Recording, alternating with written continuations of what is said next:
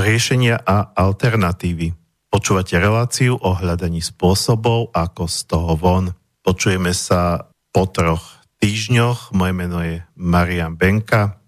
Minulé dva piatky boli reprízy, ospravedlňujem sa, ale mal som nejaké neodkladné záležitosti. Ako väčšina z vás vie, tak prioritne som teda zástupca šéf-redaktora v mesačníku Zemavek a moderátorom tejto relácie som tak pomimo a poslednom čase toho bolo hrozne veľa.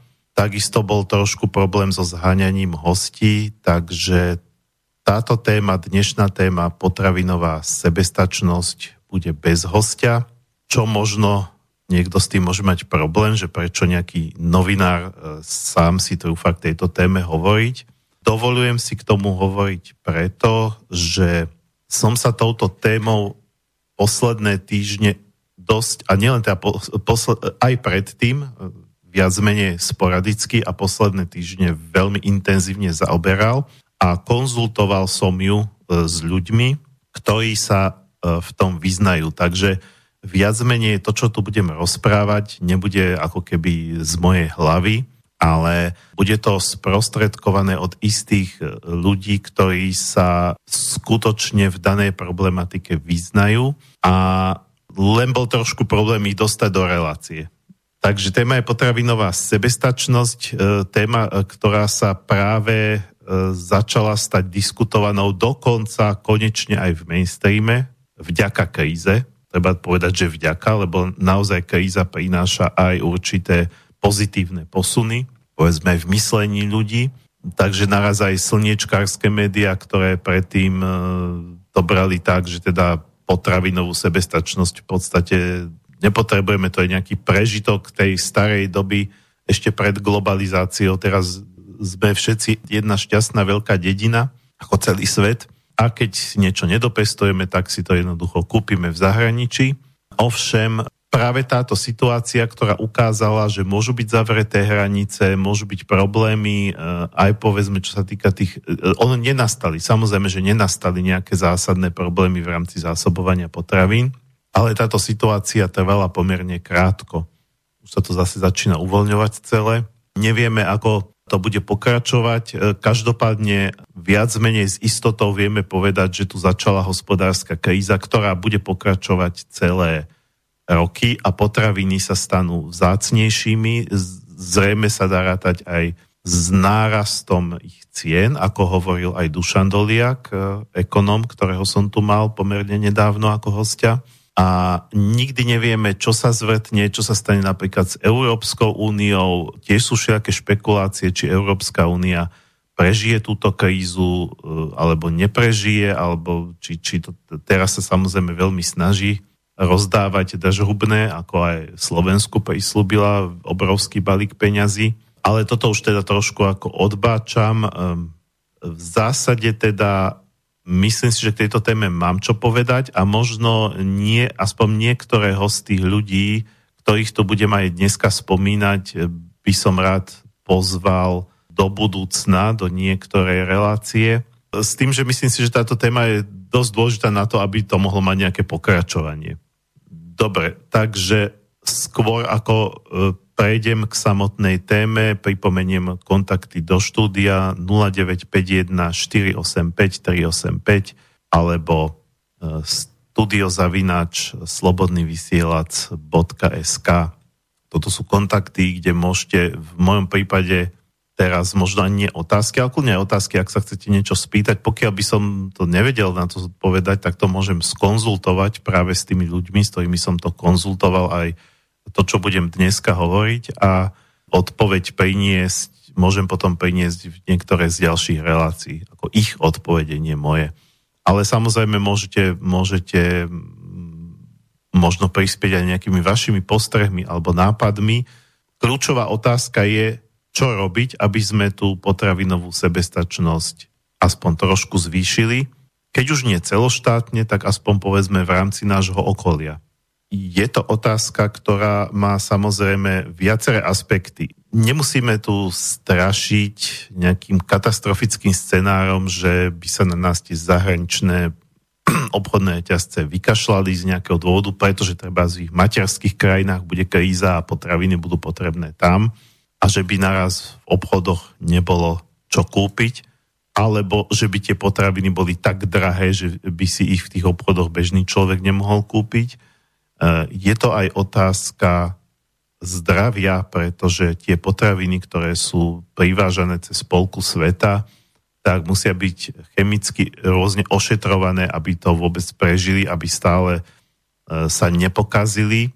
A je to aj otázka ekonomická, pretože keď sa rozvinie naše poľnohospodárstvo alebo viac ľudí sa bude venovať e, pestovaniu potravín, tak e, to môže znamenať aj väčšiu zamestnanosť. Pripomínam, že mal som tu um, už dávnejšie ako hostia aj Mareka Baláža, e, romského aktivistu, ktorý e, dokonca pôsobil ako asistent, e, neviem ako sa to vtedy volalo, porad, proste poradca vlády pre rómske otázky. Názov tej funkcie sa, sa rokmi menil, ani teraz neviem presne, ako je aktuálny názov tej pozície, no ale podstata je teda vždy rovnaká. No a Baláš, alebo teda Marek, my si vlastne týkame, Marek vypracoval taký projekt, ktorý v malom dokonca aj úspešne vyskúšal uh, u nich doma v Handlovej a on to chcel vlastne rozšíriť pre celé Slovensko, kde by teda Romovia sa zapájali, aj keď myslím, že v tom pôvodnom projektu v Handlove tam bolo nejaké verejnoprospešné práce, že tam akoby čistili mesto, ale jeho vízia bola taká, že by sa z nich vlastne stali farmári. Aj tým, že by že by a s tým, že teda tá pôda by sa im nedarovala, ale boli by to viac generačné nízkoúrokové alebo možno bezúročné pôžičky, ktoré by teda vracali e, štátu tie peniaze, aby teda mali tú zodpovednosť, aby to nebolo také, že Marek takisto ako akýkoľvek iný inteligentný Rom povie, že mojim ľuďom len nedávajte nič zadarmo, pretože oni si to nebudú vážiť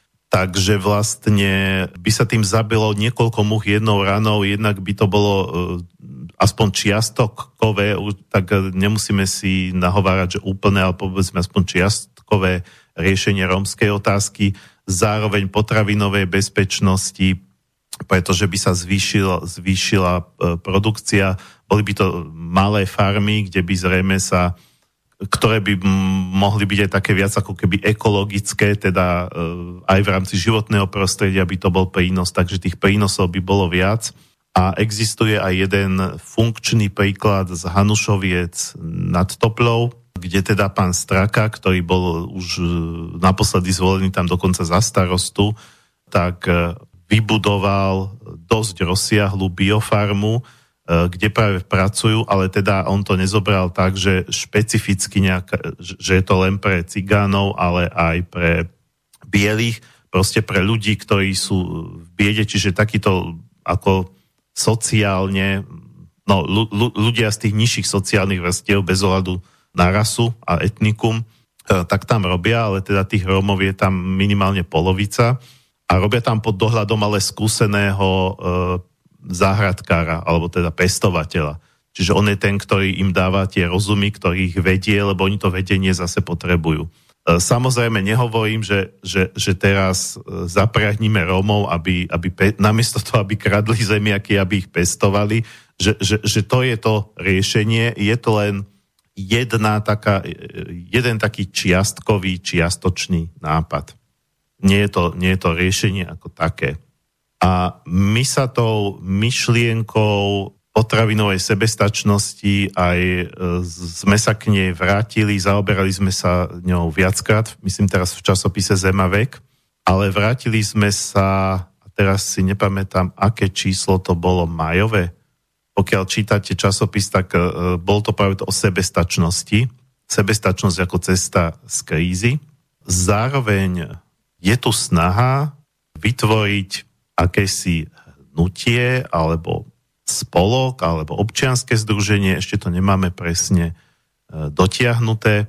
Bol by to proste e, nejaké hnutie, nazvime to zatiaľ hnutie, za, e, aké, ako, za také znovuzrodenie alebo oživenie alebo obrodenie Slovenska vo viacerých oblastiach, aby sme sa tu začali organizovať, aby sme si začali vzájomne pomáhať, alebo minimálne by ambícia tejto organizácie alebo spolku bola taká, aby sa vytvárali nejaké vzájomné prepojenia a kontakty medzi tými ľuďmi, ktorí sa niečo snažia, aby tí ľudia o sebe navzájom vedeli a aby aj ostatní o nich vedeli, aby tu vznikla taká nejaká sieť. A to by sa týkalo jedna z tých zložiek, o ktorej sme sa bavili e, s Tiborom Rostasom, tak je aj e, táto oblasť potravinovej sebestačnosti. E, sú tu určité ostrovčeky, e, sú tu určití ľudia, ktorí sa niečo snažia robiť, ako treba som spomínal toho straku v Hanušovciach nad Toplou, ako je pán Šlínsky, ktorého ešte bližšie spomeniem v tejto relácii, vynálezca systému Agrokruh, ako je e, Hanka Sekulová, ktorá bola viackrát hostkou v tejto relácii, ktorá vlastne aj robí rôzne kurzy, školenia, kde učí, ja neviem, ako semienkovať, to znamená ako zachovávať semienka pôvodných odrôd, ako si založiť permakultúrnu záhradku, to znamená, že aj keď nemáte nejakú veľkú záhradu alebo veľký pozemok, ak keď e, to viete využiť, povedzme práve na základe tých permakultúrnych zásad a vysadíte si tam veci, ktoré vzájomne spolupracujú, tak vy z toho pomerne malého pozemku dokážete vyťažiť pomerne veľa potravín až tak, že povedzme vaša rodina e, povedzme nebude 100% sebestačná, ale to gro e, tej svojej výživy si bude dopestovávať sama. A pokiaľ to začne robiť viacej rodín, povedzme v rámci dediny alebo v rámci okresu, tak už e, a, a budú o sebe navzájom vedieť a budú ochotní spolupracovať, tak si môžu aj navzájom vymieňať nejaké nadbytky, pokiaľ budú mať niečoho viac. Kota sa môžu medzi sebou dohodnúť, kto bude čo pestovať. No, dobre. Rozumiem aj tomu, že e, teraz sa okolo, okolo tej potravinovej sebestačnosti tak viac začalo rozprávať, pretože začali byť nejaké obavy, že naozaj by v tých obchodoch nič nemuselo byť, alebo že by to to, čo bude v tých obchodoch, nebude dostatočné. A teraz e, sa to zač- začína sa zase tá ekonomika otvárať, trošku ten život, tak možno, že to zase zapadne. Ja rozumiem tomu, že ľudia majú tendenciu riešiť vtedy, keď ich to začne páliť a vtedy je väčšinou už neskoro, pretože práve tá e, sebestačnosť, ak sa tu bavíme o polnohospodárstve, o pestovaní, o, cho, o pestovaní, o chovaní, tak e, to nie je niečo, čo vy si len tak spravíte, pretože teraz spravíte z týždňa na týždeň, lebo pochopiteľne treba vytvoriť najprv podmienky, treba zabezpečiť pôdu, e, treba vysadiť, čakať, kým dozrie úroda. Takže ten prechod logicky, na nejakú väčšiu sebestačnosť logicky musí trvať minimálne rok. A preto aj my chceme túto tému trošku pripomínať a upozorňovať, že teraz je ten čas. Teraz tá kríza začína, pravdepodobne e, spejeme do dlhotrvajúcej recesie, kde sa e, postupne naša životná úroveň bude znižovať a je to vec možno na najbližších 5, možno 10 rokov. Takže túto tému um, netreba podľa mňa podceňovať, treba si ju uvedomovať, uvedomovať si jej význam, pretože ak bude už naozaj zle, tak bude neskoro. Aj, a vždy, sa, vždy sa samozrejme niečo dá, ale prečo, prečo čakať na tú dobu, keď bude neskoro, keď by sme mohli niečo skúsiť už teraz. A ja som ešte v začiatkoch vychádzania Zema veku, neviem teraz, či to bolo v 2013 alebo 2014, ale to nie je podstatné, napísal jeden článoček e, o tom, ako prešla na plnú potravinovú sebestačnosť Kuba. A je pravda, že Kuba bola takisto donútená. E, donútená bola vlastne Američanmi, tým, že Amerika na ňu uvalila obchodné embargo, naraz bol problém s ropou a to moderné, alebo tzv. moderné poľnohospodárstvo je založené na rope, lebo všetky tie traktory, kombajny e, a iné mašiny fungujú na ropu.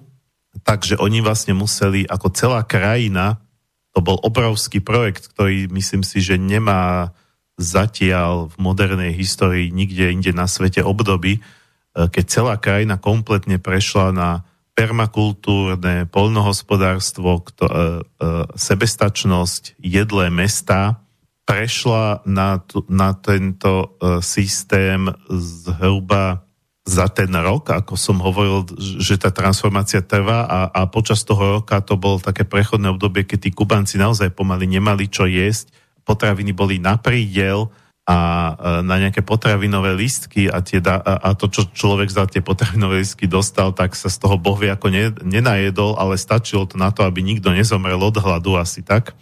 Takže to bolo veľmi kruté obdobie pre Kubáncov, ale mali tú víziu, že, že, že teraz, teraz si musíme naozaj ten rok e, utiahnuť opasky a doslova menej jesť, ale s tým, že že si tu niečo budujeme tak, aby sme, aby sme teda e, sa dokázali ako krajina uživiť, uživiť bez ohľadu na to, či vieme alebo nevieme niečo doviezť zo zahraničia. Čo sa teda netýka len samotných potravín, ale aj veci, ktoré sú nevyhnutné na, na to dopestovanie. Keď je, keď je pre, te, pre tú krajinu nevyhnutná ropa a sama tú ropu nemá a nevie ju doviesť, tak vlastne ten nedostatok ropy paradoxne vedie k hladu tak to je to bohužiaľ poprepájané v tom, e, to je, to je tá slabá stránka tej globálnej ekonomiky alebo globalistickej, ktorú aj táto kríza trošku poodkryla. Druhá vec je, to sa týka toho, že keď sa nebudeme baviť o nejakej sebestačnosti celoštátnej, ale povedzme individuálnej, že aj ten Dušan Doliak, ktorého som tu spomínal, odporúča, keď sa ho spýtate, že do čoho investovať, ak máte nejaké úspory, pretože kríza pravdepodobne priniesie infláciu a tá priniesie znehodnotenie úspor, tak e, Tušan hovorí, že najlepšie je e, investovať do, buď do trvanlivých potravín a ešte lepšie do ich produkcie, práve do tej potravinovej sebestačnosti. Čiže kúpiť si nejaký pozemok, povedzme nejakú záhradku, kúpiť si tam náradie, kúpiť si proste veci, ktoré potrebujete, ja neviem, treba e, si tam dať aj studňu, vykopať alebo inak si zabezpečiť zdroj vody. Proste toto všetko, aby ste si tie potraviny, ktoré budú, ktorých cena bude pravdepodobne v najbližších rokoch len stúpať, naozaj sa môže stať, že sedliaci sa stanú bohatými, pretože tie potraviny budú cenná komodita. Späť k tomu článku. Ja ho tu mám nachystaný a keďže nebol príliš dlhý, tak si ho dovolím celý prečítať. Zdá sa mi to zmysluplnejšie, ako keby som ho mal len nejako parafrázovať, ako si Kuba vďaka Američanom pomohla. Po rozpade Sovietskeho zväzu v 90. rokoch musela Kuba čeliť americkej obchodnej blokáde. V jej dôsledku sa ocitla takmer bez ropy. Odrazu prestali jazdiť autá, e, pracovať stroje v továrniach, traktory ostali bez paliva stať na poli. Aby kupánci nepomreli od hladu, boli nutení prejsť na plne sebestačné, trvalo udržateľné poľnohospodárstvo. Prechodné obdobie však bolo zložité. Po kolapse ekonomiky nastal hladomor. Pribudali podvyživené deti či tehotné ženy s anémiou. Deti prichádzali na svet s nedostatočnou pôrodnou hmotnosťou. Priemerný Kubánec schudol v období 1990 až 1994 približne o 10 kg. Častými boli výpadky elektriny, jedlo sa bez fungujúcich chladničiek v tropickom podnebí rýchlo kazilo.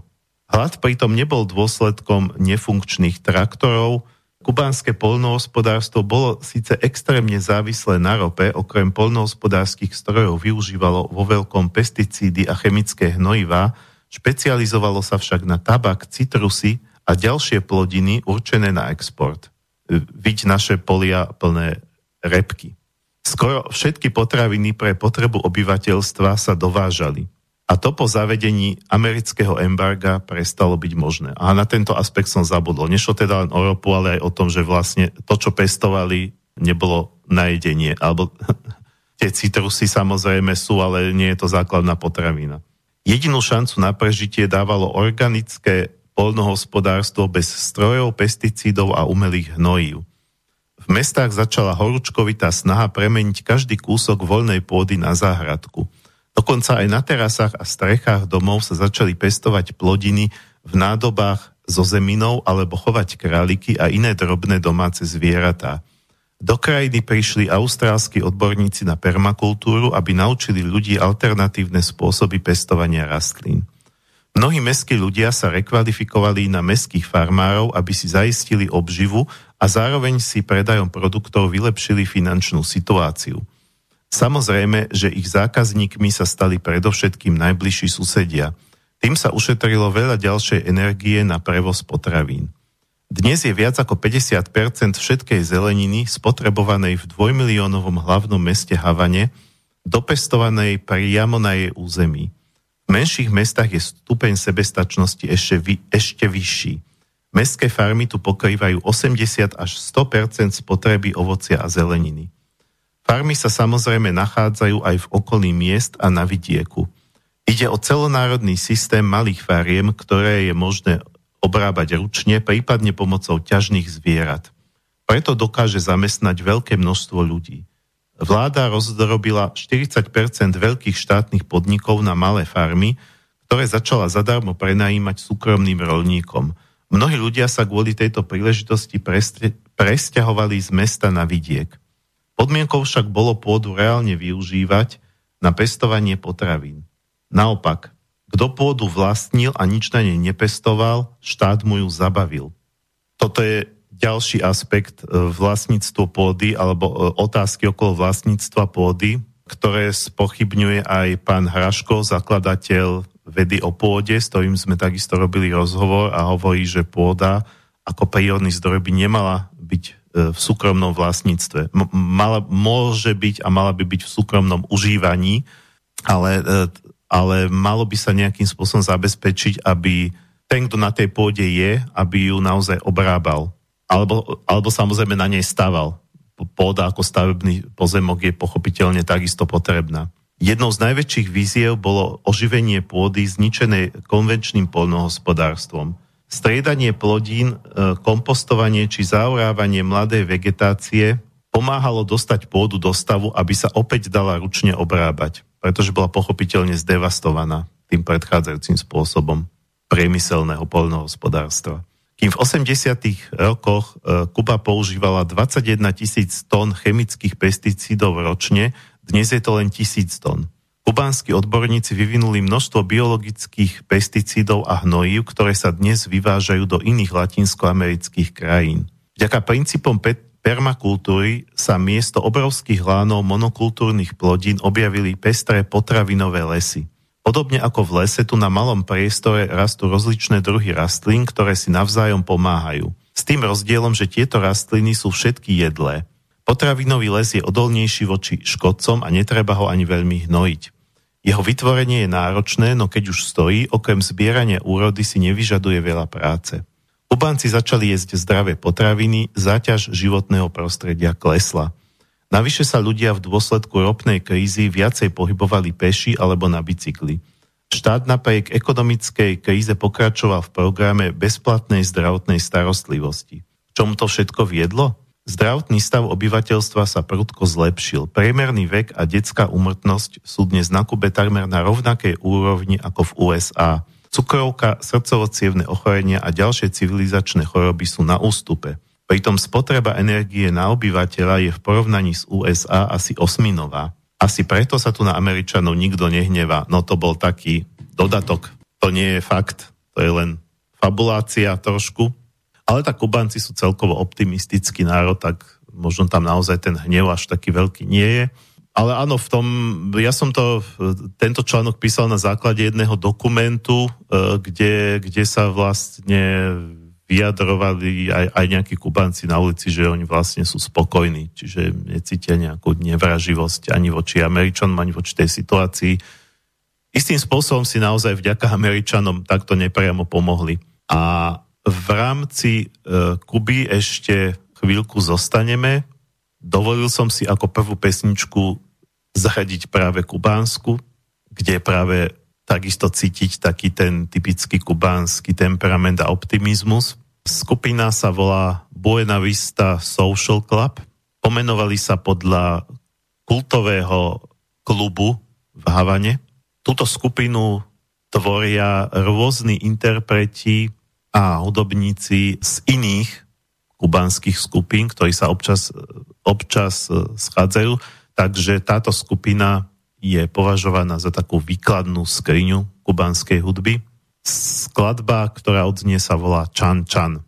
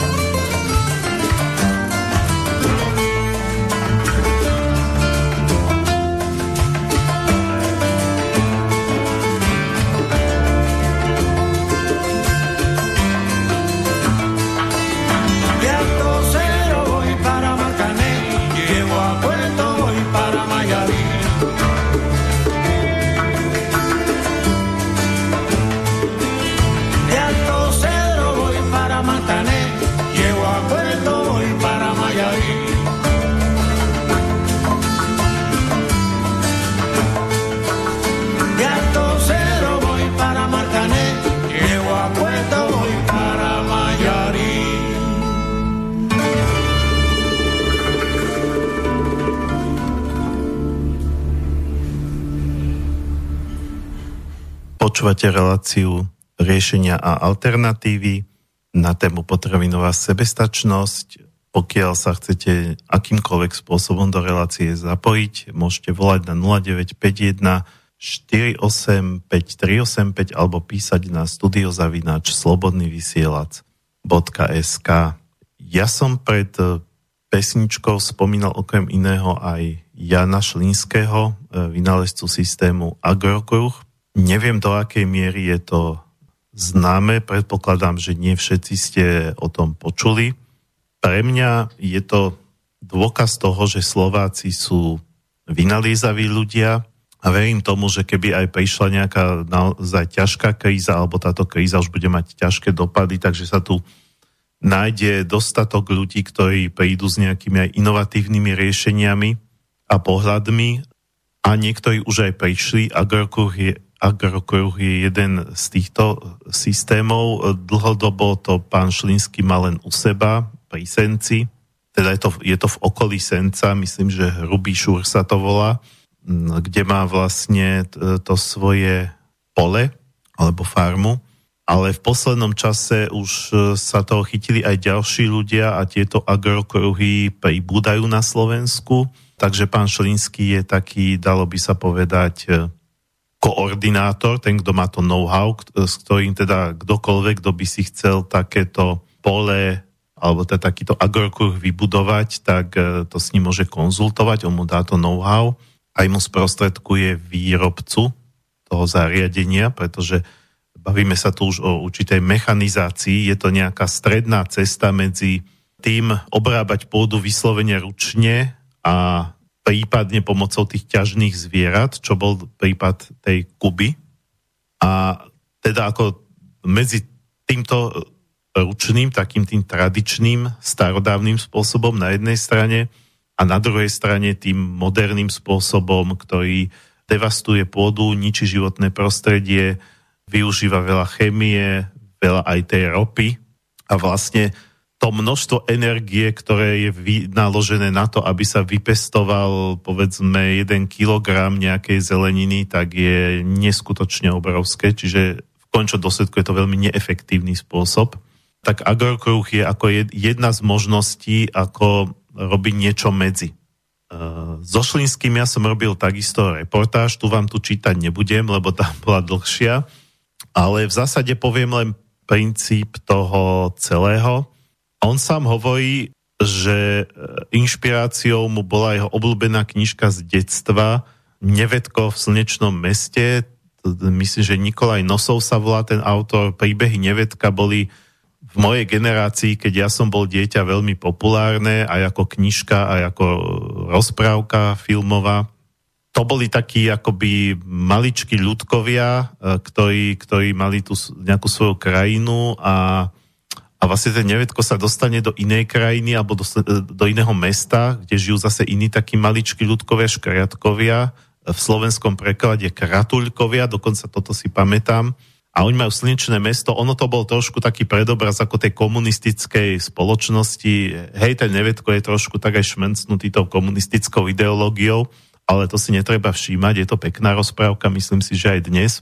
No a v tom slnečnom meste majú už taký ako keby komunizmus, sú, sú ako, a majú tam aj také rozvinuté technológie. Jedna z tých technológií je o tom, že majú kruhové polia, v strede toho kruhu je kolík a, a nejaký treba kombajn alebo nejaký stroj, ktorý by mal obrábať to pole, tak je o ten kolík priviazaný lanom, ktoré sa postupne odvíja, čiže on zas, ten stroj začne robiť povedzme kruhy okolo toho kolíka malé a postupne to lano sa uvoľňuje každou ďalšou otáčkou a ten stroj obrába vlastne to pole do kruhu, až keď sa až nakoniec prejde po vonkajšom obvode toho kruhu, to lano sa úplne odvinie, stroj zastane a zapípa, príde operátor a preparkuje ho zase do ďalšieho kruhu. Takže vlastne ten systém, fiktívny systém tohto spisovateľa Nosova bol založený na tom, že jeden operátor môže obsluhovať niekoľko polí, pretože vždy len privezie tú mašinu, priviaže ju o ten kolík, spustí ju, ona si sama obrába to pole a medzi tým ten operátor vlastne na nejakom autičku beha medzi tými polami a vždy, vždy preparkuje e, ten príslušný stroj, ktorý medzi tým robí samostatne.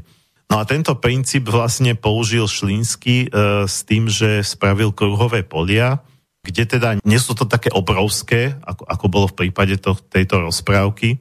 To bola už taká rozprávka kombinovaná so science fiction, kde, kde, ten, e, kde teda nie, nie je nejaký kombajn ani žiadna iná mašina, ktorá by behala po tom poli, pretože práve tomu sa Šlinsky snažil vyhnúť, lebo tieto, tieto mašiny, polnohospodárske stroje, okrem iného tú pôdu vlastne zhutňujú a, a vlastne ju devastujú v končnom dôsledku po, dôsledku po dlhodobom, dlhodobom používaní. Takže on vlastne chcel vymyslieť niečo, čo by po tej pôde ne, nebehalo a ne, nedusalo po nej, nestláčalo ju a tak vlastne vymyslel pohyblivé rameno. Takže je to mechanické rameno, ktoré je jedným koncom upevnené v strede kruhu a na druhom konci, kde je obvod kruhu, tak je koliesko alebo kolieska, teraz to nepamätám, sám som to videl na vlastné oči. A to rameno je vlastne akoby e, vo, e, vo veľkosti polomeru toho kruhu a otáča sa. Otáča sa a, v tom, a na tom ramene sú zabudované nástroje, ktoré tu pôjdu treba z e, Kypria, Hlavne je to o tom okopávaní, ale to by, to by pán Šlínsky vedel presne, čo všetko tam robí, ale dajú sa vymeniť ako nástavce, ako rôzne nástroje, ktoré s tou pôdou pracujú. A samozrejme je tam, je tam aj nejaká ručná práca, čiže nie je to zase také, že, že ten farmár by nemal žiadnu prácu s tým, ale takisto môže tých ramien mať povedzme dve alebo tri. E, tých kruhových polí má viac, čiže keď, e, keď, keď to rameno e, skončí prácu na jednom tom kruhovom poli, tak ho len ako uvoľní v tom strede, e, kde je ten koniec e, e, a, na to, a nie je to také ťažké, aby to jeden človek nevedel vlastne potom pomocou toho kolieska preniesť k ďalšiemu polu, tam ho znova upevniť a znova to spustiť. V podstate je to modifikácia tzv. agromostu, ktoré už exist, ktorý už existoval, čiže zase nie je to vynájdenie niečoho úplne nového. Agromosty existovali už predtým, alebo existujú, používajú sa na väčších poliach, ale to rameno sa, neposu- sa neotáča v kruhu, ale posúva sa ako keby v takých kolajničkách, čiže posúva sa v líniách, používa sa to na tie klasické obdlžníkové alebo rovné lineárne polia. Ja to mám natiahnutý, čiže keď sa odnočím, tak na chvíľku ospravedlňujem, pozerám, pozerám sa tu do nejakého materiálu, ktorý mi pán Šlínsky poslal. Čítam tu priamo z jeho príručky. Agrokruh pracuje ako poloautomat, to je to, čo som hovoril, že teda nie, nie, je, to, nie je to plná automatizácia, ale poloautomat. Náročnosť ručnej práce sa znižuje o 75% a dovoluje pestovať široký sortiment približne 52 druhov zeleniny, s výnosom 22 tón za rok. Ono to jedno takéto, jedna takáto farma, neviem presne koľko je tam tých agrokurov, zdá sa mi, že zhruba 10 dokáže, dokáže vyprodukovať zeleninu, ktorá pokrie výživové potreby niekoľkých desiatok rodín a práve, e, práve tých 52 druhov, ja som aj nevedel, že toľko druhov zeleniny vôbec existuje, e, naozaj tam má aj zeleniny, ktoré sú veľmi neznáme a bežne ich vôbec nedostať, kúpiť. Eh, v potravinách. Celá myšlienka je založená na tom, že sa nájde niekto, kto je ochotný si takúto farmu spraviť. V zásade môže to byť aj no, jeden človek, nie ideál, ale povedzme dvaja. Takže treba z manželský pár, alebo otec so synom, alebo len dvaja kamaráti, to je úplne jedno, ale proste dobre, keď sú tam aspoň tak dve osoby, s tým, že ten systém je vymyslený ako komunitou podporované farmárčenie takto by sme to mohli nazvať. Takto to má aj pán Šlínsky, že má v Bratislave alebo povedzme niekde inde, teraz neviem, ale my, pokiaľ viem, tak hlavne v Bratislave nejaké rodiny, ktoré tú zeleninu odoberajú. Čiže e, vytvorí sa tu nejaké... Ale samozrejme, že niekto si ten agrokuk môže postaviť len sám pre seba, nemusí ich chcieť ako to robiť pre druhých, ale pokiaľ ten človek má teda peniaze pretože ako tu píše, celá, celé to zariadenie alebo vybudovanie Agrokruhu e, náklady sú zhruba 21 tisíc eur. Stále je to výrazne menej ako, ako stavba rodinného domu. Hoci rodinný dom za 20 tisíc sa postaviť dá, pokiaľ sa teda stavia svoj pomocne. Ale je to vymyslené tak, že vlastne tí záujemci, ktorí by chceli potom tu, e, ktorí by potom chceli tú zeleninu od toho farmára odoberať a zelenina naozaj je, je základ, základ stravy, to myslím si, že je spoločné vo všetkých tých e, náukách alebo školách, čo sa týka zdravej výživy. Sú tam rozpory, samozrejme existujú rôzne, rôzne metódy alebo školy zdravej výživy majú rôzne odporúčania, ale že základ je zelenina, v tom sa myslím zhodnú všetky. A práve tým ale, že keď je takáto pestra, keď je takáto pestra, tak viac menej sa v nej nachádzajú všetky výživové látky, alebo takmer všetky. A tí, ktorí sa stanú takýmito zákazníkmi alebo účastníkmi toho agrokruhu ako odberatelia alebo spotrebitelia, tak majú vlastne gro potravín zabezpeče, zabezpečené takto, s tým, že samozrejme tie ne, ostatné potraviny, to, čo nie je zelenina, tak už si musia zaobstarať inak. A e, systém je založený na tom, že vlastne týchto, neviem koľko je to presne rodín alebo jedincov, spotrebiteľov, ako táto skupina sa vyskladá na tých 21 tisíc eur. Dá to tomu človeku? Dá. Nie, že dá, oni si to vlastne predplatia. Oni si ako, keď sa to tak vezme, je to ten istý systém, na akom vznikol Zemavek. Zemavek vznikol na tom systéme, že, že my sme ešte nemali nič, nemali sme časopis, mali sme len nejaké náhľadové pdf ktoré bolo na našej webovej stránke, vtedy začínajúcej. Nemali sme žiadny kapitál na úvod a len sme e, po, dali možnosť predplatného dopredu.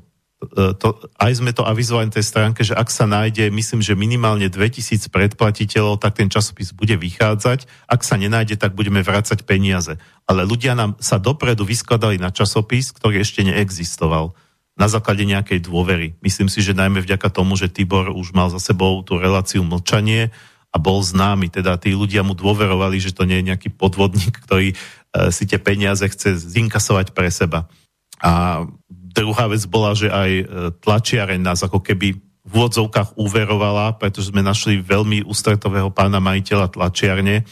Nie, že by nás uveroval doslova, ale jednoducho nám dal veľmi dlhý, dlhý termín splatnosti v rámci vytlačenia toho prvého čísla. Čiže kým prišiel ten termín splatnosti, tak už nabiehali predplatné. A toto je vlastne podobný systém. Tuto si ľudia predplatia nie časopis, ale predplatia si zdravú zeleninu. Čiže ten farmár dosta... Áno, je to presne to isté.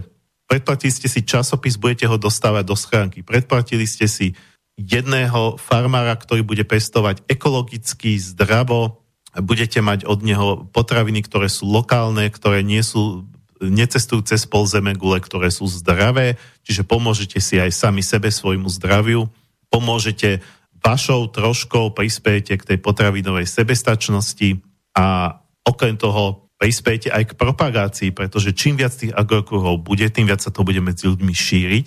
A tým skôr, keď vy o tom budete napríklad rozprávať vašim známym, že ja som v takomto systéme, a pozri sa, ochutnaj, toto som varil z tej zeleniny, e, bude to mať fantastickú chuť, bude to zdravé, človek, keď to zje, bude mať e, dobrý pocit v žalúdku.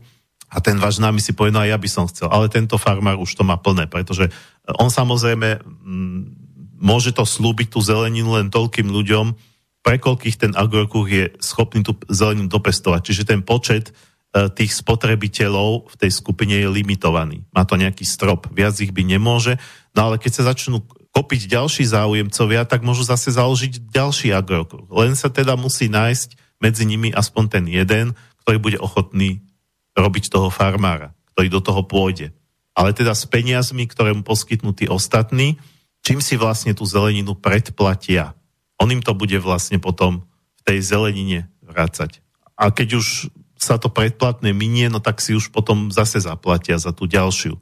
Neviem presne, ako je to tam vyšpekulované, či, či teda tých 21 tisíc e, sa vyskladala nejaká základná skupina spotrebiteľov a k nej môžu pribúdať ešte ďalší spotrebitelia, ktorí už si budú priebežne platiť za tú zeleninu. Toto presne neviem, ale ja vás potom o chvíľku odkážem na zdroj podrobnejších informácií, lebo zdá sa mi zbytočné, aby som teraz hovoril úplne všetky informácie, ktoré ani presne neovládam, pretože sa vás tu snažím teraz len inšpirovať a pokiaľ do toho niekto reálne nepôjde, len si to vypočuje ako nejakú zaujímavosť, tak detailné informácie vlastne ani nepotrebujete.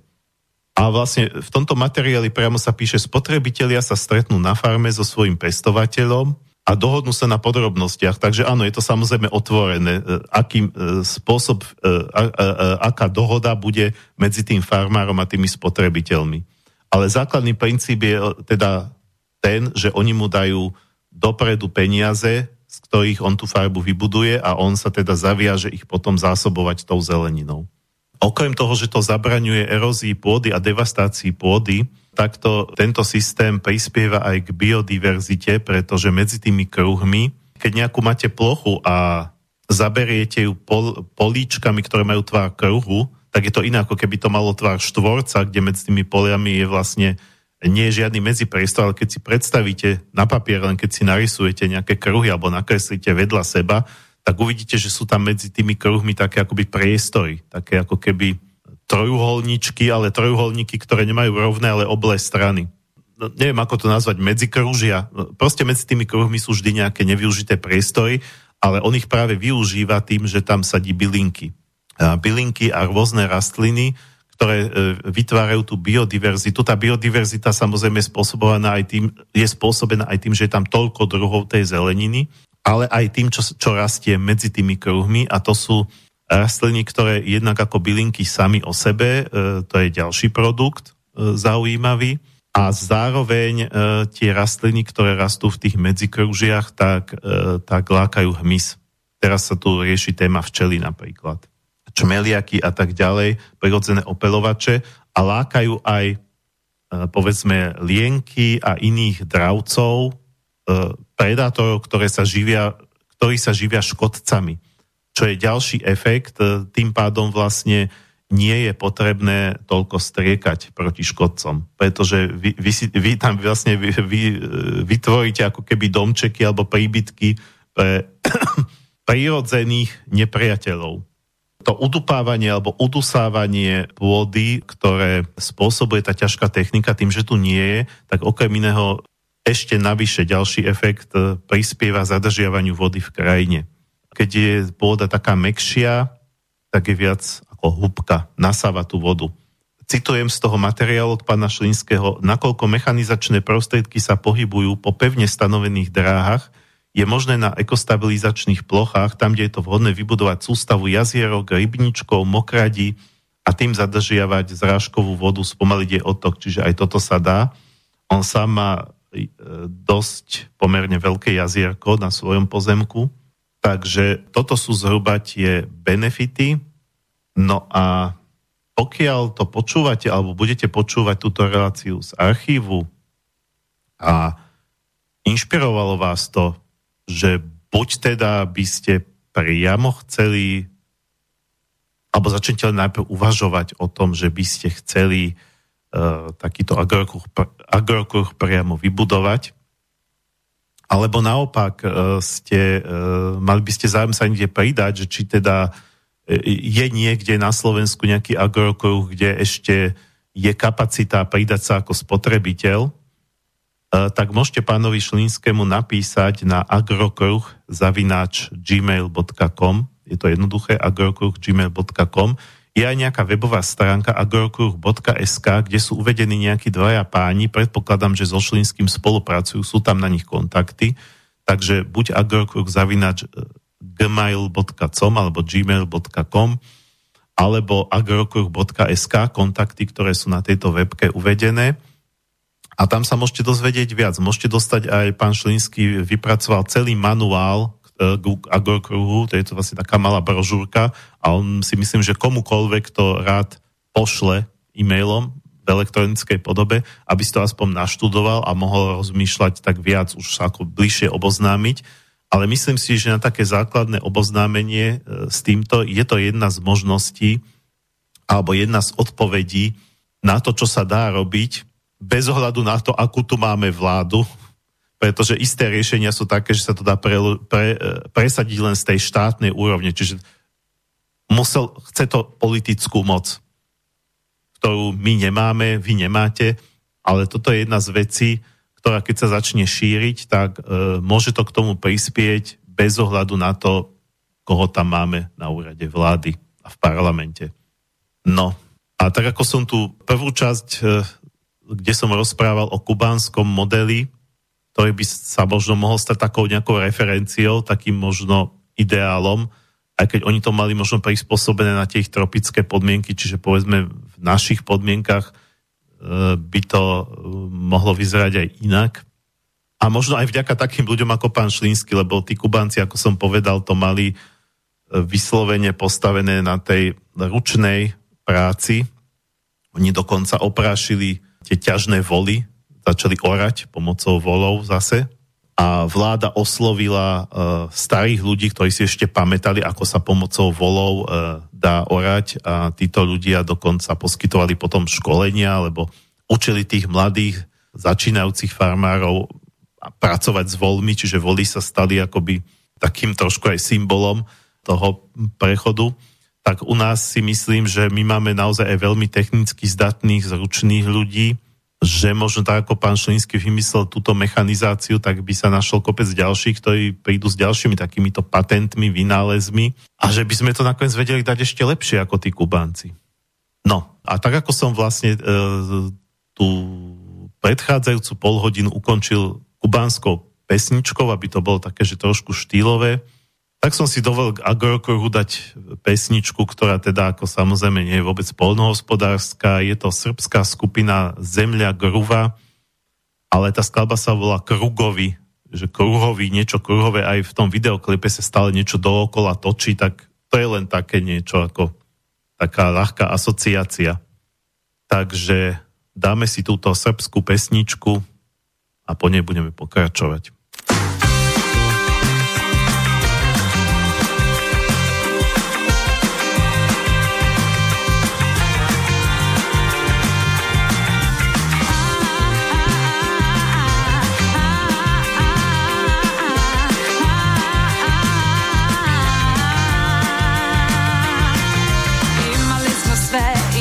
Smo plan, imali smo lovu za hranu i stan Živeli smo brzo, onda došao je dan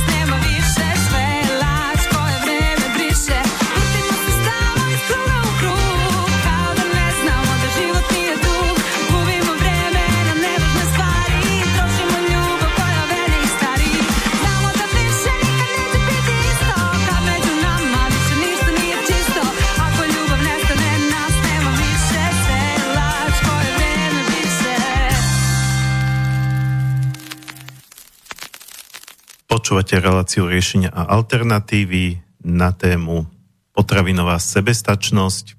Pokiaľ nechcete len počúvať, ale chcete sa aj niečo spýtať alebo poznamenať k tejto téme, povedať váš názor alebo možno vašu skúsenosť, alebo ideálne dať nejakú výzvu ostatným, e, že treba sami už aj niečo organizujete, alebo chcete organizovať, tak e, môžete buď volať na 0951 485 385 alebo písať na studiozavinač slobodnyvysielac.sk a prišla nám tu otázka alebo e-mail, aj keď tá otázka je možno trošku rečnícka, pán Roman tu píše, v prvom rade musia ľudia namiesto pestovania okrasných ihličnanov začať sadiť ovocné stromy, kríky a tak ďalej.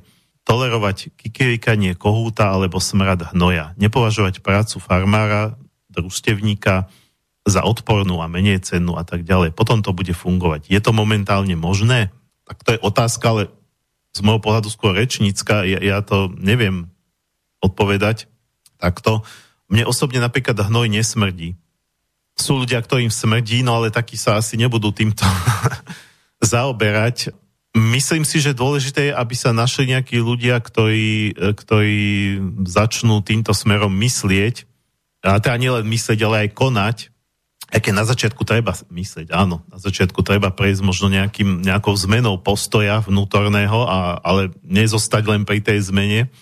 Áno, namiesto okrasných iličnanov sadiť ovocné stromy, to je jeden zo spôsobov. A teda nielen stromy, ale aj povedzme zeleninu, dokonca chovať nejaké malé zvieratka priamo v meste sa dá. To je to, čo vlastne v tej Havane urobili. A to je niečo, čo, čomu sa hovorí koncept jedleho mesta. Jedle mesto, alebo jedlá štvrť, alebo jedlá dedina, aj keď dediny vždy boli prirodzene jedle, teda nie, že na jedenie, ale teda, že na dedinách si ľudia niečo pestovali, chovali, bohužiaľ to už tiež je na ústupe, ale možno počas tejto krízy naopak. Všimol som si aj viacerí ľudia, povedzme, moji známi, alebo takíto tí anonimní známi na Facebooku, že teda toho človeka poznám len ako, ako profil a v živote sme sa nevideli, alebo o tom dokonca, dokonca sa objavili občas aj nejaké správy v médiách, že tento rok je zvýšený záujem aj o priesady, o mm, proste takúto taký ten záhradkársky tovar, zvýšené tržby majú všetky takéto predajne a teda aj eh, teda ľudia, ktorí majú nejakú záhradku, majú nejaký kus pôdy, a predtým tam povedzme pestovali niečo okrasné, tak naraz začínajú si uvedomovať a už, už teraz si uvedomili, teda pribudlo takých ľudí, neexistuje štatistika, koľko ich pribudlo, ale každé nejaké pribudnutie aj jedného človeka sa ráta, pretože postupne sa možno dostaneme k tomu, čomu sa hovorí kritická masa, čiže kedy sa to preklopí a kedy sa možno aj to povolanie farmár alebo chovateľ, pestovateľ stane váženým a spoločensky oceňovaným, pretože naozaj jesť potrebujeme všetci. Až na tých bretariánov, ktorí teda tvrdia, že nejedia potraviny, že žijú len z vesmírnej energie. Ale to je úplne ako téma nauka. Ja osobne som hodne skeptický, čo sa týka bretariánstva, priznám sa. Ale netvrdím, že by to nemohlo fungovať a zároveň si nemyslím, že toto je cesta, ak by to aj fungovalo. Uh, takže to nechajme bokom. Takže áno, sú tu isté veci, ako treba, keď aj spomínam ten agrokruh, alebo spomínal som ten agrokruh, tak uh, Šlínsky chcel z počiatku ísť cestou, že by ho pod, pod, pod, pod, že by získal nejaké dotácie, nejaký uh, vládny program, potom zistil, že cez úradného že cez úradného Šimla to nefunguje, a že pokiaľ niečo reálne funguje, tak vždy len cez obyčajných ľudí. A preto prišiel s týmto konceptom, že teda neriešiť nejaké dotácie, neriešiť nejaké ministerstva, pozývanie nejakých úradníkov z ministerstiev a z iných vládnych, pozrite sa, ja to tu takéto mám a, a, a je to funkčné a chcel by som, aby, aby toho bolo viac na Slovensku, tak nechceli by ste na to prispieť, nikto mu na to nikdy neprispel. Takže pokiaľ človek je takouto vlastnou iniciatívou, tak pochopiteľne nemá tie možnosti, ako má ten štát. Štát by mohol, tak ako na tej Kube sa toho ujala priamo vláda a preto sa mohla stať taká obrovská premena celej krajiny pomerne krátkej dobe, naozaj v priebehu jedného roka. A keď tento luxus nie je, vieme, koho tam máme teraz vo vláde, e, nejdem to ani riešiť, lebo na čo sa zbytočne rozčulovať, keď netreba, keď to nie je priechodné, Áno, môžu byť ľudia, ktorí budú pracovať na, na nejaké politické zmene, spraví sa tu nejaká funkčná platforma. My sme to skúšali iniciovať v rámci manifestu Slovenska, nevyšlo to uh, a nemyslím si, že to nevyšlo vôbec, pretože zostala to aspoň nejaká stopa. A to je tá ďalšia výhoda, že vy keď niečo robíte, aj to nevidie, tak zostane po vás nejaká stopa a niečo, čo môže inšpirovať zase druhých, ktorým to vyjde. No, takže hovorím, môžu to byť aj ľudia, ktorí sa budú snažiť spraviť tú politickú zmenu, aby tu, aby tu vládli nejaký, aby, aby tu teda pri moci a pri kormidle boli nejakí normálni ľudia, veď nemusíme na nich mať nejaké extrémne nároky, že ne, nemôžeme čakať, že to budú nejakí svedci dokonali, ale nejakí normálni ľudia s normálnym zdravým rozumom, ktorí by tu podporili rôzne normálne, prírodzené veci a v tej oblasti polnohospodárstva aj tú sebestačnosť. A podľa môjho názoru teda okrem tej sebestač- tá sebestačnosť by sa mala uberať tým smerom, aby to zároveň pomohlo krajine, aby to pomohlo pôde, aby to pomohlo zadržiavať vodu a tým, a tým pádom by to pomohlo aj zdraviu obyvateľstva. Čiže by sme zabili tri muchy jednou ranou. Jedna vec sú potraviny, druhá vec je zdravie, mali by sme zdravších ľudí, a tretia vec je e, životné prostredie, čo zase súvisí aj so zdravím. No, chodia mi tu medzi tým všelijaké maily, e, tu vidím redakčný mail, ale myslím si, že žiaden z nich sa netýka, e, nie je teda myslený ako otázka do relácie, takže dobre. Budem teda pokračovať, ako som zamýšľal. Teda hovoril som, alebo nadviažem na to, čo som hovoril teraz pred chvíľou, v zásade, pokiaľ tu teda nemáme, nemáme nejakú moc alebo garnitúru alebo nejakých e, vodcov, ktorí by to vedeli zmanažovať z tej štátnej úrovne, tak to, čo nám zostáva, sú tie naše vlastné iniciatívy.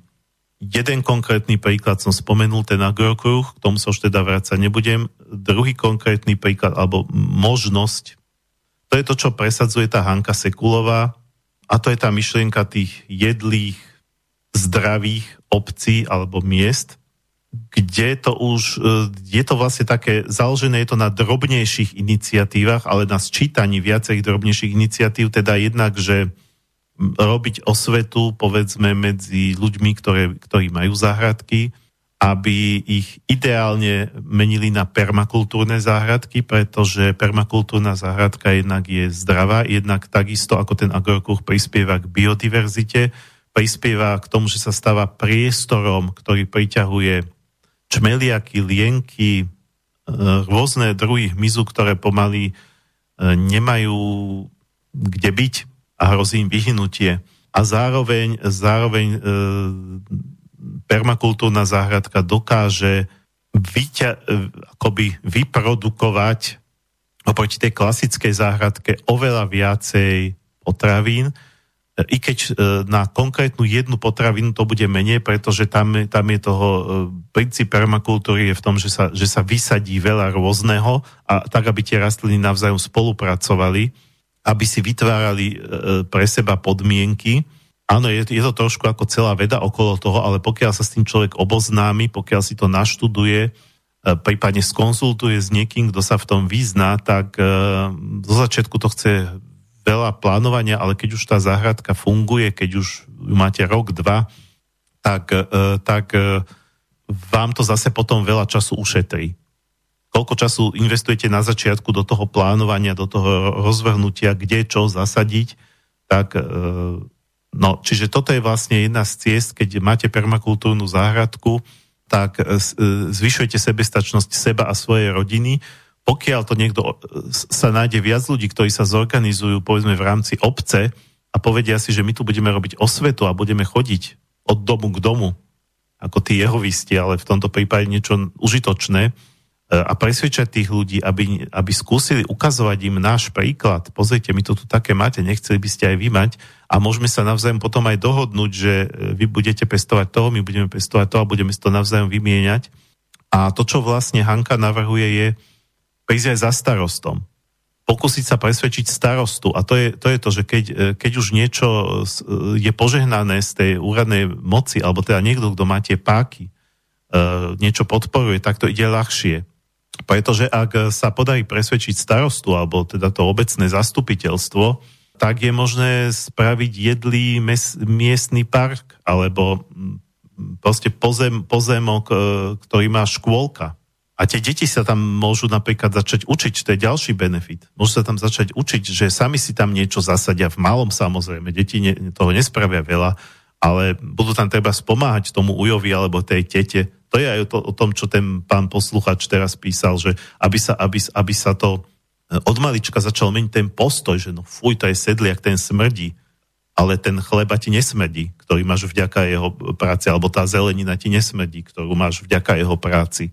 A pokiaľ tie deti sami k tomu pričuchnú, že si sami niečo zasadia budú pozorovať, ako to rastie, e, potom si to sami povedzme oberú, e, treba, treba sa naučia aj nejak jednoducho variť, že to aj sami pripravia, alebo čo, alebo to je jedno, tety v škôlke im to pripravia, tak už budú mať k tomu jedlu úplne iný vzťah a možno, že, že z nich e, menej bude chcieť byť v budúcnosti finančnými poradcami alebo právnikmi alebo ITčkármi, čo všetko sú povolania, ktorých v budúcnosti bude treba menej.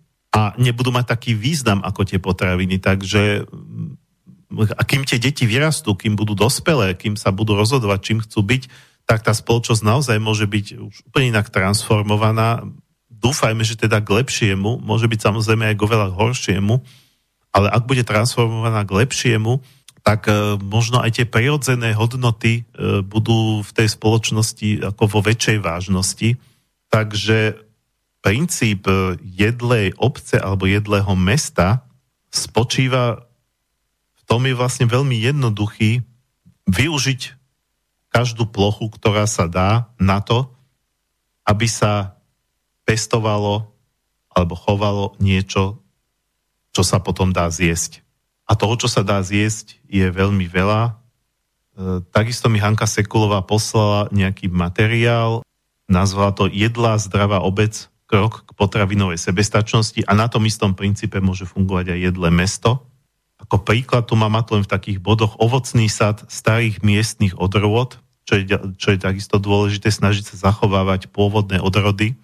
Ovocný sad tvorený vysoko kmennými starými a miestnymi odrodami rôznych ovocných druhov ako čerešne, jablone, hrušky, dule, moruše, jarabiny, višne, marhule, broskyne, mandle, myšpule, to len preto vymeno, aby bolo jasné, že e, koľko to existuje a odhanky, e, čo bola taká informácia, ktorý som si, to som si zapamätal, e, je, že málo kto vie, že z gaštanov sa dá mlieť múka. A nepotrebujete na to e, osievať také obrovské plochy ako v prípade obilnín. Muka, z ktorej sa dá upiecť takisto chlieb, pečivo, čokoľvek koláče z gaštanovej múky. Mandle bišpule tvorené rezistentnými odrodami, ktoré nepotrebujú žiadne postreky. Podsadba pod stromami, čo je to, čo sa vlastne bude rásť pri tých stromoch, bobu, bobuloviny, bazačierna, rybezle, černice, arónie, egreše, zimolezy, kamčatské, bylinky trvalá zelenina, áno, čiže aj tá zelenina do toho, divoké jedle, rastliny, pestrá liečivá lúka, bylinky, proste veci, ktoré naši predkovia vedeli, že sa to jesť dá, my už zabúdame.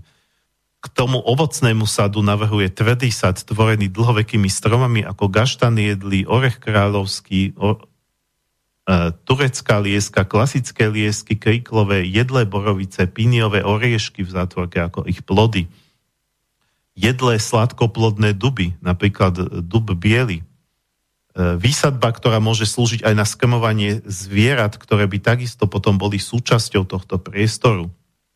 V sade do, a do tohto prostredia môžu byť umiestnené detské preliezačky, lavičky, e, nejaký, nejaký príbytok, útulok, možno nejaký domček, kde sa budú konať treba aj nejaké prednášky alebo kultúrne podujatia. E, v sade je možné, um, možné umiestniť aj vodné zdroje, skleník, pivnicu, kompostovisko, oddychovú časť. E, praktická súčasť je priestor na spracovanie ovocia a zeleniny.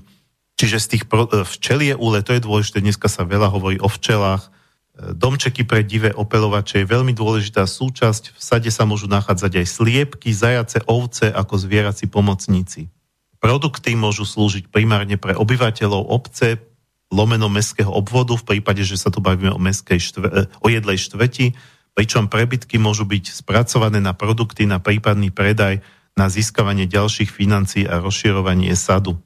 Toto je zámer, ktorý Hanka Sekulová predložila v Ivanke pri Dunaji, e, kde býva a neprešlo to. Bohužiaľ tam sa nepodarilo presvedčiť e, obecné zastupiteľstvo.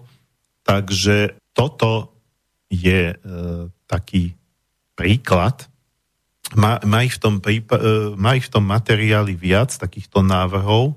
Jedla a inak užitková výstavba na verejných priestoroch, čiže okrem takéhoto nejakého jedlého parku, ktorý by zároveň mohol byť spojením na, aj s inými aktivitami, e, teda s koncertami, s kultúrnymi podujatiami, tak, tak sa dajú takéto jedlé e, veci, alebo teda rastliny, ktoré ktorých plody sa dajú zužitkovať, vysádzať vlastne kdekade po dedine, kdekoľvek, pred obecným úradom, pred škôlkou, naozaj fantázii sa medzi nekladú a do toho robiť osvetu medzi majiteľmi záhrad, pretože to, tam už ten starosta priamo dopad nemá, ale môže, môže zastrešovať nejakú osvetovú kampaň, nazvime to, Takisto tu navrhuje vytvoriť lesopark, to znamená, že e, tam pri obci, kde už začína les, e, spraviť nejakú čas, e, takto spracovať, niečo tam aj do, dovysádzať,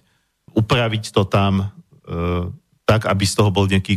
Tak les je, je jedlým miestom sám o sebe, ale proste začne to tam nejako akoby spravovať. Takže toto je možno ďalšia inšpirácia, neriešim, koľkých ľudí to inšpiruje, možno nikoho, ale možno, že to v niekom zasadí nejaké semienko, keď sa, mám použiť taký ten polnohospodársky príklad, e, ktoré vzklíči neskôr. Možno, že vzklíči v niekom, kto túto reláciu počúva alebo bude počúvať z archívu, že to v ňom vzklíči o pár rokov, keď treba sa stretne s niekým vhodným, lebo e, toto, e, tieto riešenia, o ktorých hovorí Hanka, tak e, áno, podobne ako aj ten agrokruh, je to typ riešenia, e, na ktoré nestačí jeden. Treba už, aby vás bolo niekoľko a pochopiteľne, že nemá to veľký význam, keď jeden je z Prešova a druhý zo Žiliny a tretí z Lučenca. Pretože mať, dohodnúť sa, že budete mať nejaký, nejaký pozemok v strede spoločný a tam budete chodiť sa stretávať, povedzme niekde pri zvolenie, tak e, to je šialene nepraktické. Tak pochopiteľne mal by to byť niekto z tej lokality, z tej vašej dediny, z tej vašej štvrte alebo z toho vášho mesta, alebo aspoň z vášho okresu. A keď budete viacerí, tak už, tak už môžete vytvoriť nejakú akčnú skupinu a ísť za tým starostom, či už obce, alebo meskej časti, alebo primátorom toho vášho mestečka, alebo, alebo za nejakým mestským poslancom a snažiť sa ho získať na svoju stranu. Keď nie, tak nie, no tak, ale tá podpora, už keď máme toho blázna na premiérskej stoličke. Ale však ani za Smerákov nešlo takéto myšlienky veľmi presadzovať, takže zase neidealizujme si Smerákov pre Boha, myslím si. Tak e, medzi týmito lokálnymi politikmi sa myslím, chvala Bohu, nájde dosť takých, ktorí sú buď naozaj nezávislí, alebo sú aj v nejakej strane, ale však toto vlastne, toto je vec, ktorá v žiadnej strane nemô, oni to síce nejak ako nepodporujú, no teraz programovom vyhlásení vlády je, že budú podporovať sebestačnosť, tak e, mám trošku obavu, že či to nebude niečo také formálne, že dali to tam, lebo sa to pekne číta, ale či to reálne tá vláda bude robiť, to som dosť skeptický. No ale v zásade to tým pádom nemôže vadiť žiadnej politickej strane, lebo toto nie je niečo hodnotové, tu sa nebavíme o tom, že ideme riešiť potraty alebo manželstva homosexuálov alebo niečo, čo rozdeluje spoločnosť. Toto je niečo, čo by nás naopak malo spájať. To je v záujme každého jedného a toto tu nie je tako o čom diskutovať, že či to je, či to je dobrá alebo zlá vec, alebo či to treba, alebo či to netreba. Toto je mimo akúkoľvek ideológiu. Sedliak práve vie, že politika je pánske huncúctvo, politici si robia svoje a ja, ja si robím zase svoje. Takže myslím si, že tá šanca tam je. Tá šanca tam je e, presvedčiť niekoho z tých lokálnych politikov a potom e, s jeho podporou, ktorá nemusí byť ani tak finančná. Tam nejde o to, že ťahať z obce nejaké peniaze, keď áno, možno nejaký malý príspevok, ale hlavne to, že ten starosta vie ovplyvniť to, ako sa budú využívať tie verejné pozemky. Veď e, tam nejde o to, že im tie pozemky idete ukradnúť, ale naopak idete, chcete ich zveladiť chcete, aby sa tam pestovalo to, čo, pomo- čo bude v prospech všetkých obyvateľov tej obce, e, čo pomôže naozaj aj výchove tej mládeže, čo sa týka vzťahu k prírode a, a, a, a k, e, k potravinám a k týmto všetkým veciam. E, čo možno tú dedinu spraví jedinečnou, možno keby sa tam spravil taký park vo väčšom, tak to bude aj atrakcia pre turistov. Možno tam začnú chodiť, ešte, ešte by sa tam treba z nejaká reštaurácia, kde sa aj čiastočne budú, budú variť jedla práve z toho, čo tam bude dopestované. Takže to môže byť súčasť aj nejakého plánu rozvoja obce.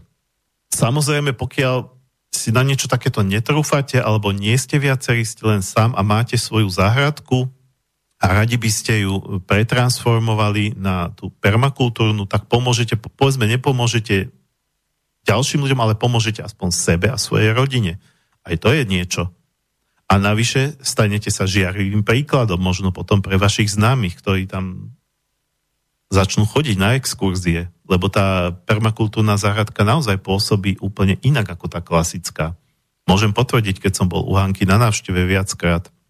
Je to naozaj niečo medzi záhradkou ako takou a medzi divočinou. Nie je, to, nie je to divočina ako taká, nemáte pocit, že ste v lese, ale nemáte ani pocit, že ste v záhrade, máte pocit, že ste niekde medzi. Je, naozaj je to ako keby riadená, riadená divočina, neviem to inak lepšie nazvať. Niečo, čo síce na prvý pohľad pôsobí chaoticky, ale keď si začnete všímať podrobnosti, vidíte, že je tam zámer. Je tam tá ruka toho záhradníka a jeho zámer jasne vidieť. Takže pokiaľ by ste mali záujem sa o tomto dozvedieť niečo viac, tak Hanka Sekulová má webovú stránku www.prírodné pomlčka záhrady.sk prírodné pomlčka záhrady.sk ale myslím si, že keď si dáte aj Hanka Sekulová do Google, tak vám nájde. Tam sú na ňu jedna kontakty a jednak, pretože ona sama mi hovorila, že sa cíti už trošku unavená, že stále niečo ľudia chcú, je tam kopec už článkov, dokonca videí, ona roky tam natáča ako videá, kde sú videonávody, čiže je dobré je ju povedzme z začiatku neotravovať, ale najprv si naštudovať ten materiál, ktorý na tej webke už je. E, takisto napísala kopec knižiek, ale aj elekt, e, e-booky ako elektronické e, príručky, ktoré sa tam dajú objednať. Nie som si teraz istý, zdá sa mi, že tie e-booky sú dokonca zadarmo, alebo ak niečo stoja, tak pár eur, nie je to nejaká veľká cena. Čiže tam môžete hľadať zdroj informácií a prípadne ju možno, takisto on, prípadne sa prihlásiť na jej kurz, e, kde ona tieto veci aj učí. Ale možno, že by vám vedela dať aj kontakty na ďalších ľudí. Toto ako ja za ňu nesľubujem, len tak mi to teraz napadlo, takže som sa aj nespýtal, či ona je ochotná aj takéto niečo dávať, že by ste sa prihlásili, že ja som, ja neviem, od Trenčína trebárs a, a chcel by som v mojej dedine niečo takéto, alebo, alebo niekde v túto okolí a, a, a nemáte vy vo vašej databáze niekoho z môjho okolia. Možno, že to ochotná bude, možno, že nie. A, ale aj keby nebola, tak mm, takýto zámer tu je spájať ľudí z tých istých lokalít, ale k tomu vám poviem neskôr po pesničke. Píseň o jablku, to znie tak pestovateľsky, skupina Progress 2, E, od nej som tu už e, viackrát púšťal pesničky a myslím si, že aj túto som už púšťal, ale samozrejme nevadí. Progress 2 bola progresívne roková kapela brnenská v 70. a 80. rokoch najmä, aj po revolúcii ešte pôsobili, ale myslím si, že to najlepšie vyprodukovali ešte za socializmu v rámci toho hudobného undergroundu, ktorý vtedy bol paradoxne za socializmu bol veľmi silný hudobný underground. Pokiaľ vyloženie nemali nejaké ideologicky nepriateľné texty, tak tí komunisti ich nechali, nejak sa do nich nemiešali. Píseň o jablku je aj o istom takom pre mňa návrate domov k pôvodným hodnotám, aj keď je to mm, piesen z albumu Dialog s vesmírem, ktorý je taký, také trošku akoby sci-fi, spievaná roková vesmírna opera. Je to piesen kozmonauta, ktorý je ďaleko vo vesmíre a chýba mu matička Zem. Ale symbolicky myslím si, že my sme síce nikam do vesmíru neodleteli, ale sme sa tej matke Zemi veľmi vzdialili a mali by sme k nej hľadať zase späť cestičky. Ak chceme vôbec zostať ľuďmi a nechceme, aby sa s nás stali nejakí začipovaní, zaočkovaní roboti, ktorí sa budú rozmnožovať zo skúmavky umelým oplodnením. Toto si myslím, že tiež s témou súvisí, ale nebudem to rozvíjať, to by bolo na samostatnú reláciu. Takže Progres 2, píseň o jablku a po nej sa dostaneme do finále.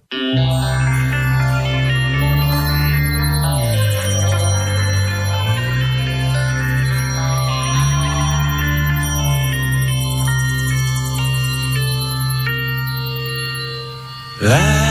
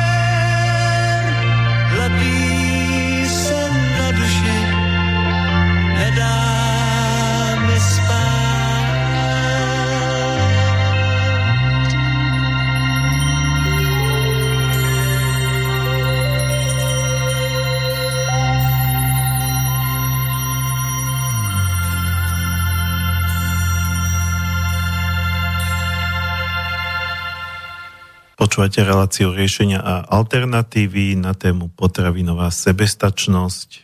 Dostávame sa do záverečnej časti.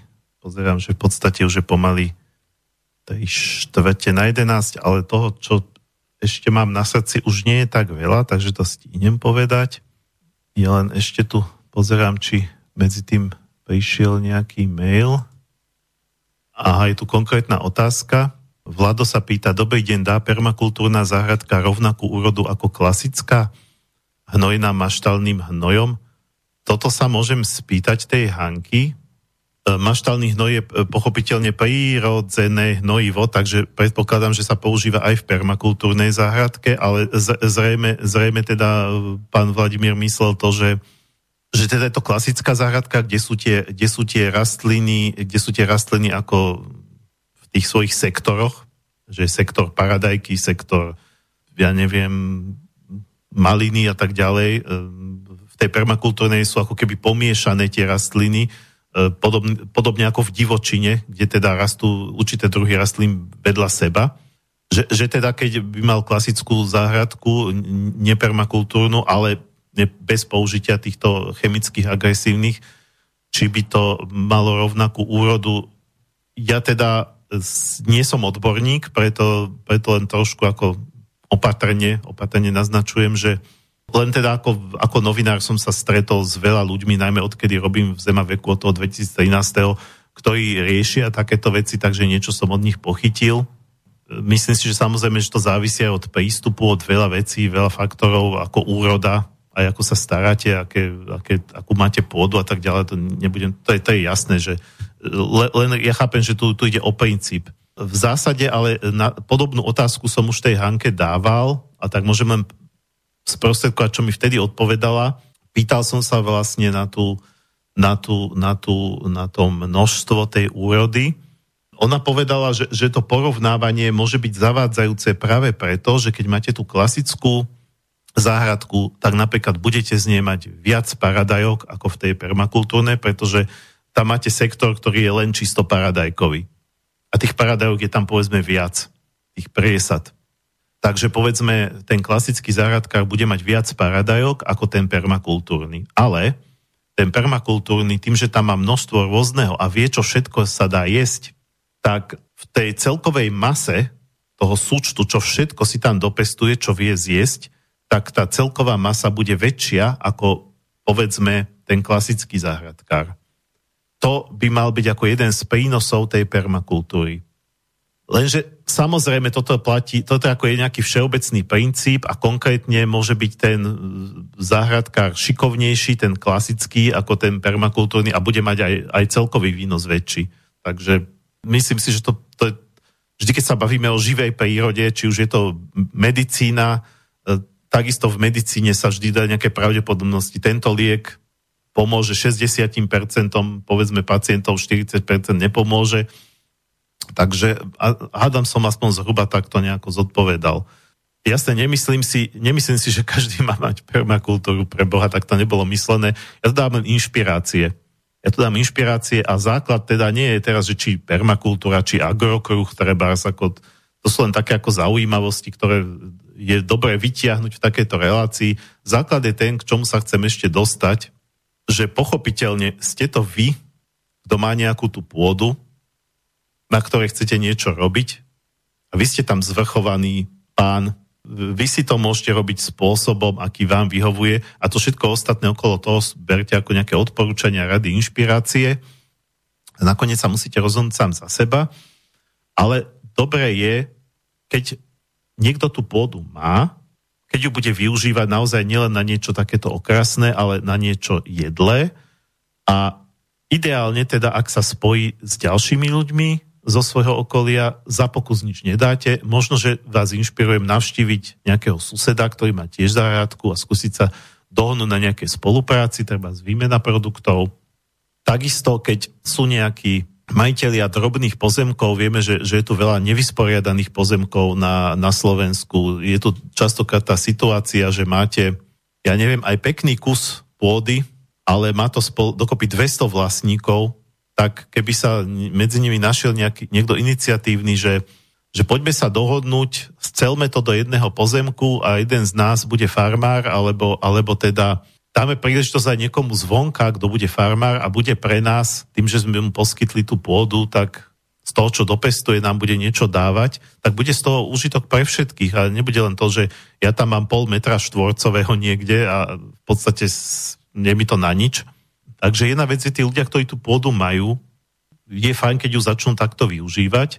Druhá vec, ľudia, ktorí pôdu nemajú, môžu sa stať spotrebiteľmi, to znamená, môžu vyhľadávať tých, tých, čo majú a treba im možno aj ponúkať nejaký pomoc v rámci sezónnych prác, e, ale hlavne teda stať sa ich odberateľmi, pretože e, a to, sa, to nemusia byť len takýto a kľudne aj záhradka, keď niekde bývate niekde na dedine alebo, pozna, alebo máte auto, ste v meste, môžete ísť niekde na dedinu, skúsiť si tam nájsť, ja neviem, nejaká tetuška, len keď tam má sliepky, tak sa s ňou dohodnúť, že od nej budete kupovať vajíčka, tetuška si prilepší, vy budete mať zdravé vajíčka.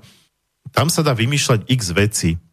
Dá sa vytvoriť spotrebiteľská skupina, ktorá nemusí riešiť práve agrokruh, ale povedzme, že si nájde nejakého svojho farmára, e, za ktorým príde, príde jeden z nich a povie, že pozrite sa, ja, som, ja tu hovorím za skupinu, ja neviem, 20 ľudí, Eh, ktorí by mali záujem a my by sme to od vás odoberali pre 20 ľudí, viem, koľko ste schopní a za aké ceny by sme sa vedeli dohodnúť a tak ďalej.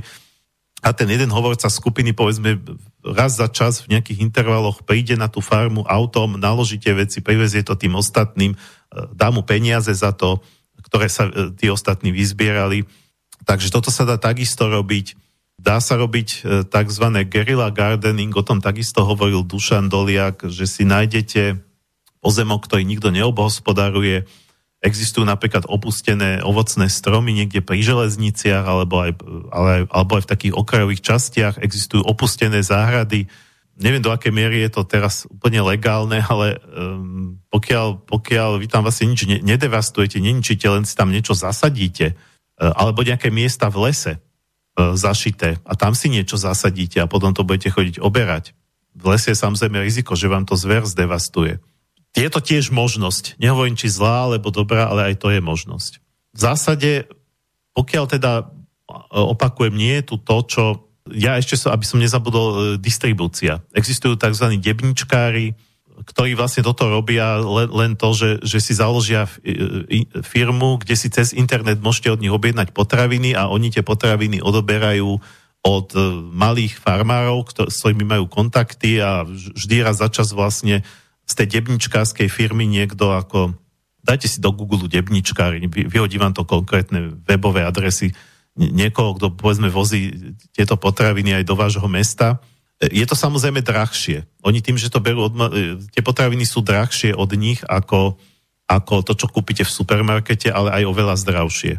Ale vy nemusíte ísť cez oficiálnu debničkárskú firmu, ak budete dostatočne iniciatívni, môžete si sami spraviť takéto niečo debničkárske e, a, a voziť to od nich, od, od ľudí, ktorí pestujú.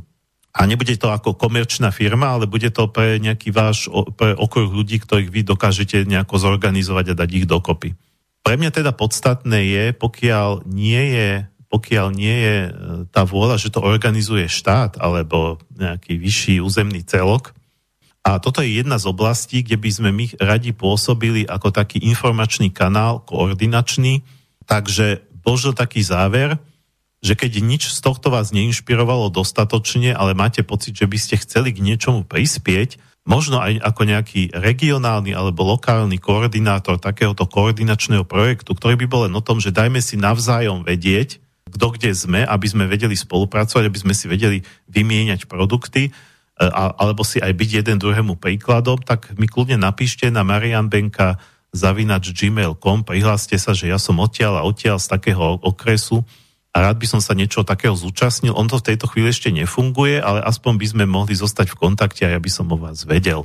Viac už nestíham povedať, takže posledná e, pieseň bude od nemeckej e, skupiny Darkwood, volá sa to Wintermärchen alebo Zimná rozprávka. E, zaradil som to preto, že je to krásna pesnička pre mňa, aj keď taká trošku temná, ale pekne temná. Je to akoby dialog človeka s drozdom, kde sa toho drozda pýta, že prečo nejdeš do teplých krajín za slnkom a zostávaš tu mrznúť v tejto zime a drozd mu odpovedá, že no všetci, všetci sa pchajú, ja som iný ako ostatní, všetci sa pchajú za tým slnkom, za svetlom a potom nikdy e, nenájdu svetielko uprostred svojej hrude a mňa toto svetielko v mojom vnútri, toto väčšie svetlo zohrieva a mne je tu teplo. A trošku mi to teda pripomína aj tú sebestačnosť, že nepozerajme len na to, čo je inde, ale skúsme sa pozrieť aj na to, čo máme doma. Takže lučím sa s vami, prajem krásny víkend a uvidím, či, hovorím, posledné dva piatky bola repríza, verím, že budúci piatok nebude, že sa budeme zase počuť naživo. Takže do počutia.